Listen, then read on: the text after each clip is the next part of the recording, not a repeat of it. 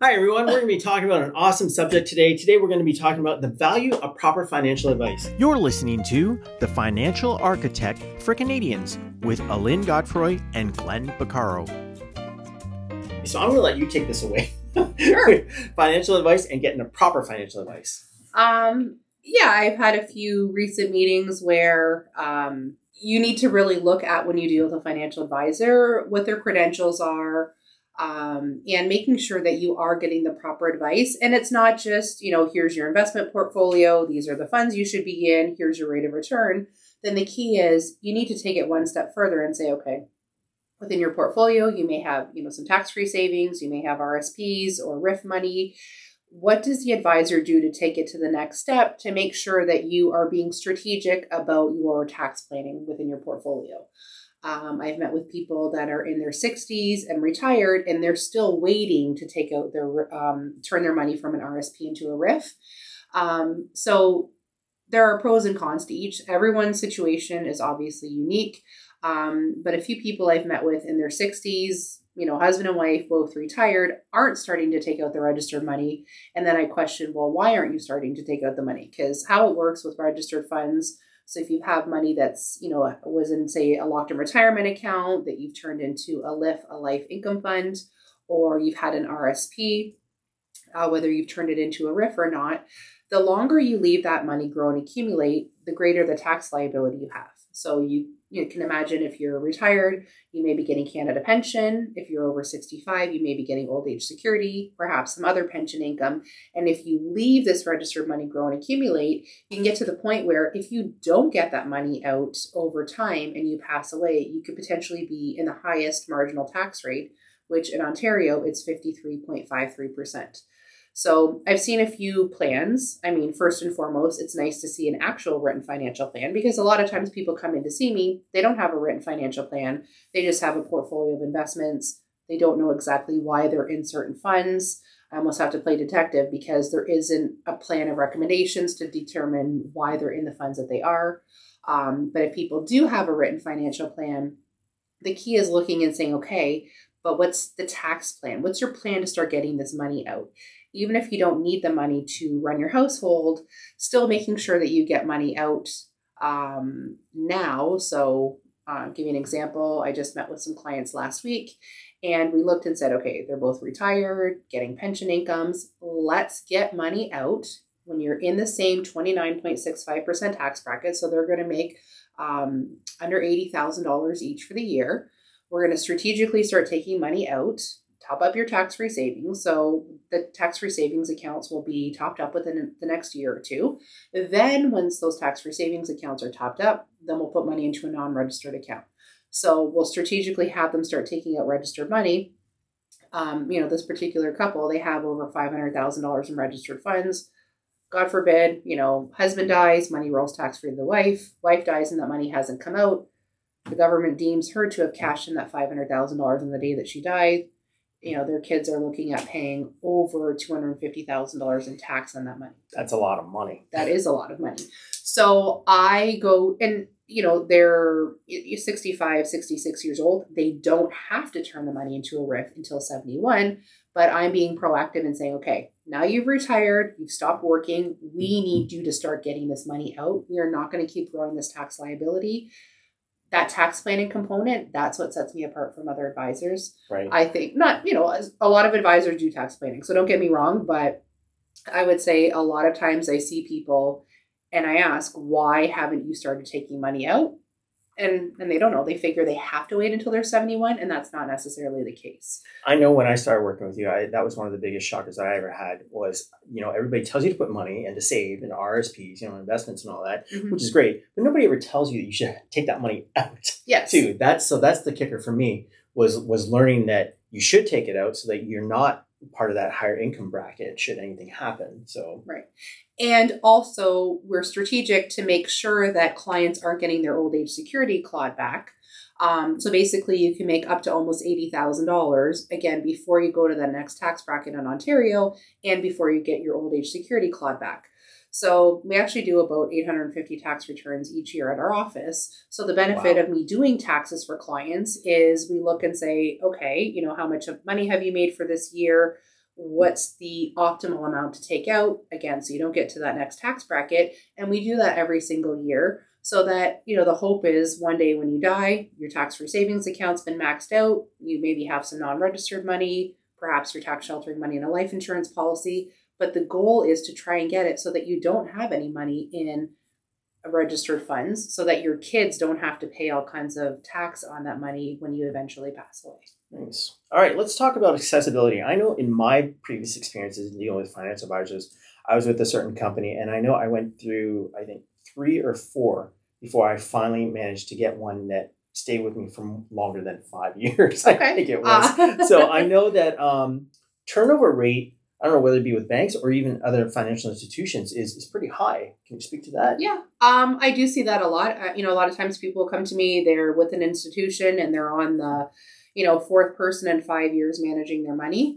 Um, I've been doing this for 18 years. I started in uh, 2003 right out of university. I love what I do and um, I don't feel like it's work. You know, if I'm meeting with clients and I, know, I've really connected with them and it's, the relationship it's reciprocal so they have to want to deal with me and feel like they like me and they trust me but then i also have to have that same um, feeling for clients because i'm going to spend a lot of time and effort and energy putting together a portfolio doing that tax plan um, i'm 41 um, you know my husband jokes that i'll probably be that 75 year old lady at a free breakfast getting my continuing education credits like i see a lot of advisors so you know I can afford to retire um, if I'd like. Um, but I will likely work for the next 20 or so years. So when people decide that they want to deal with me, then they're meeting with me. I have a team. You know, uh, Glen takes care of my social media. I've had the same assistant for almost 15 years now that she focuses on, she does all the paperwork and the admin. So my time is spent meeting with clients and managing their money. I, I would assume it'd be a real big benefit to have to build a relationship. Because I know, like when I was dealing with my financial advisor, it all came down to sharing the same story. Well, yeah, you know, this is what I'm planning on doing. This is what I'm looking to retire. This yeah. is what I do as a job.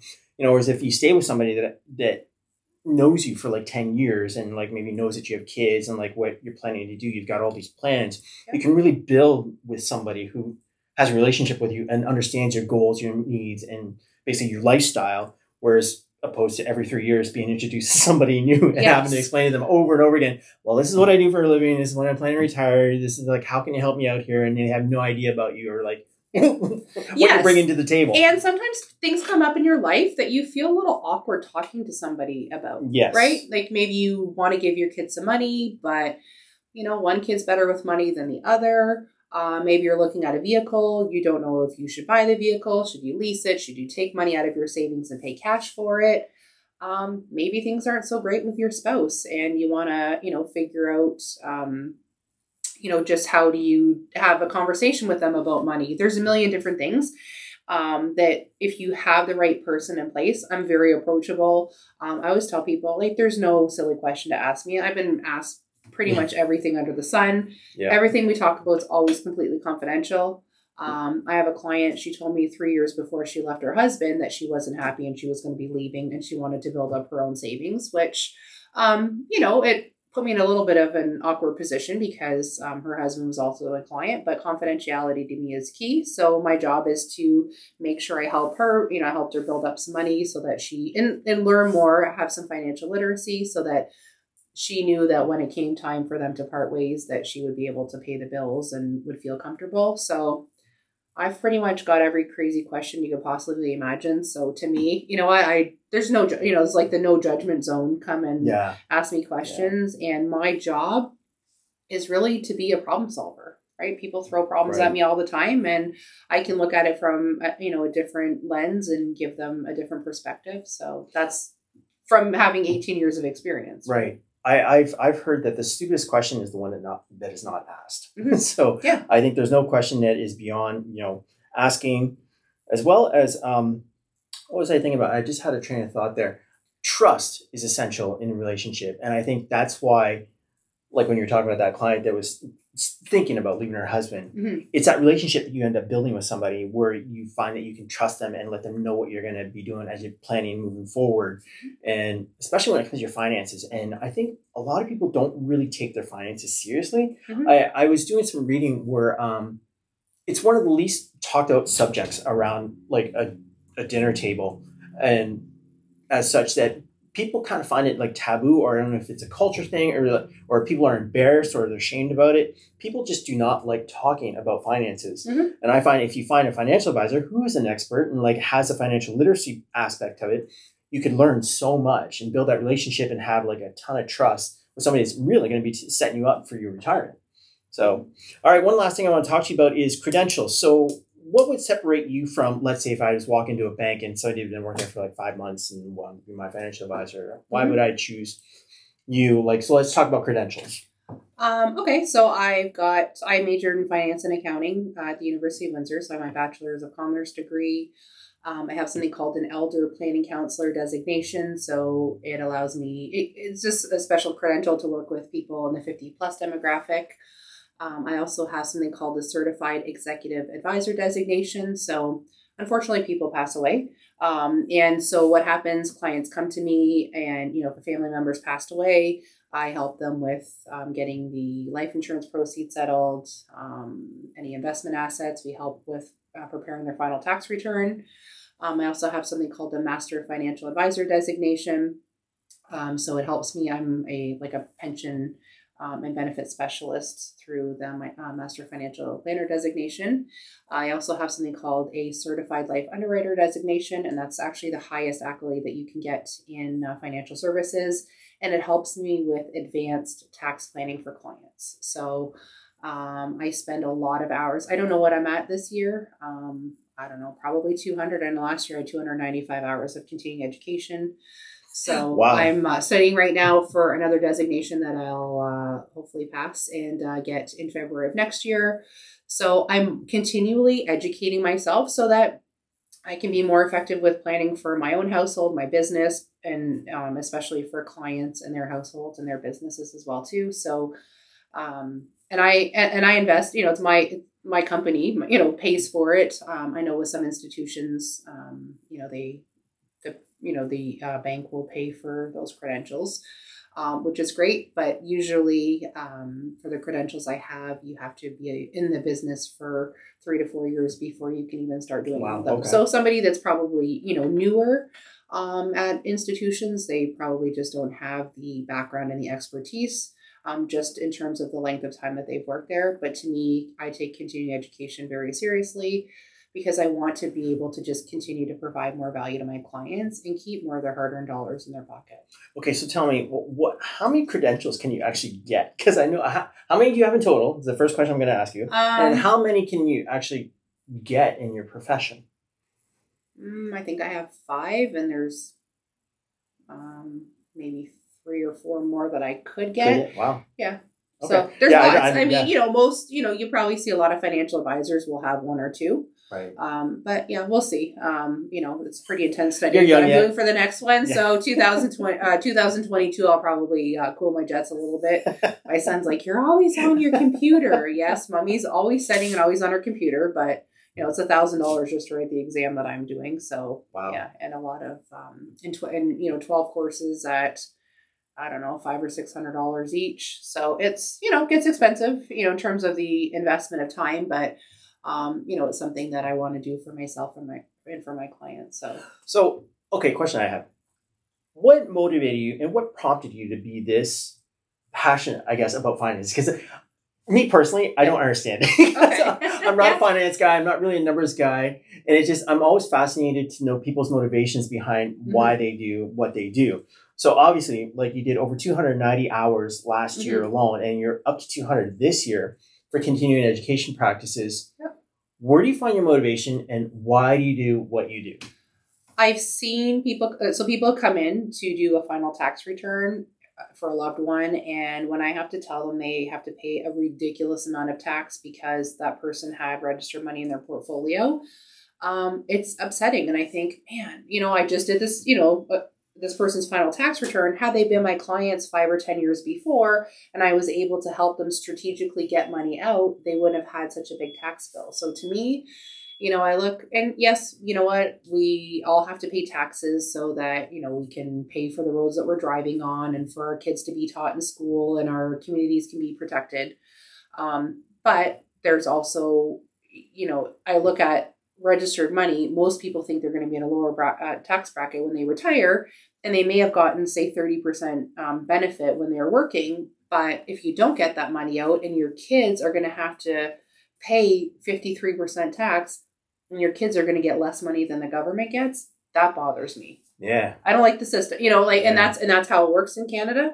Um, so for me, when I see things like that, it kind of like lights that extra fire to like look at things a little more deeply and say, how can I help? You know, we unfortunately we don't know when it'd be planning would be really easy if we knew when we were going to die, but we don't know. but the key is to look and say, Yeah. okay, you know, if the average life expectancy is you know 86 for a woman, well, let's try and get this money out, you know, before this age. So I'm really passionate about helping people to save tax where they can, and I just I really enjoy I enjoy what I do. I'm good at what I do. I like seeing clients reach their goals. Um, you know, I've had clients they've been able to save and buy a new car, and they'll like bring the new car to my office to show me, which is kind of neat.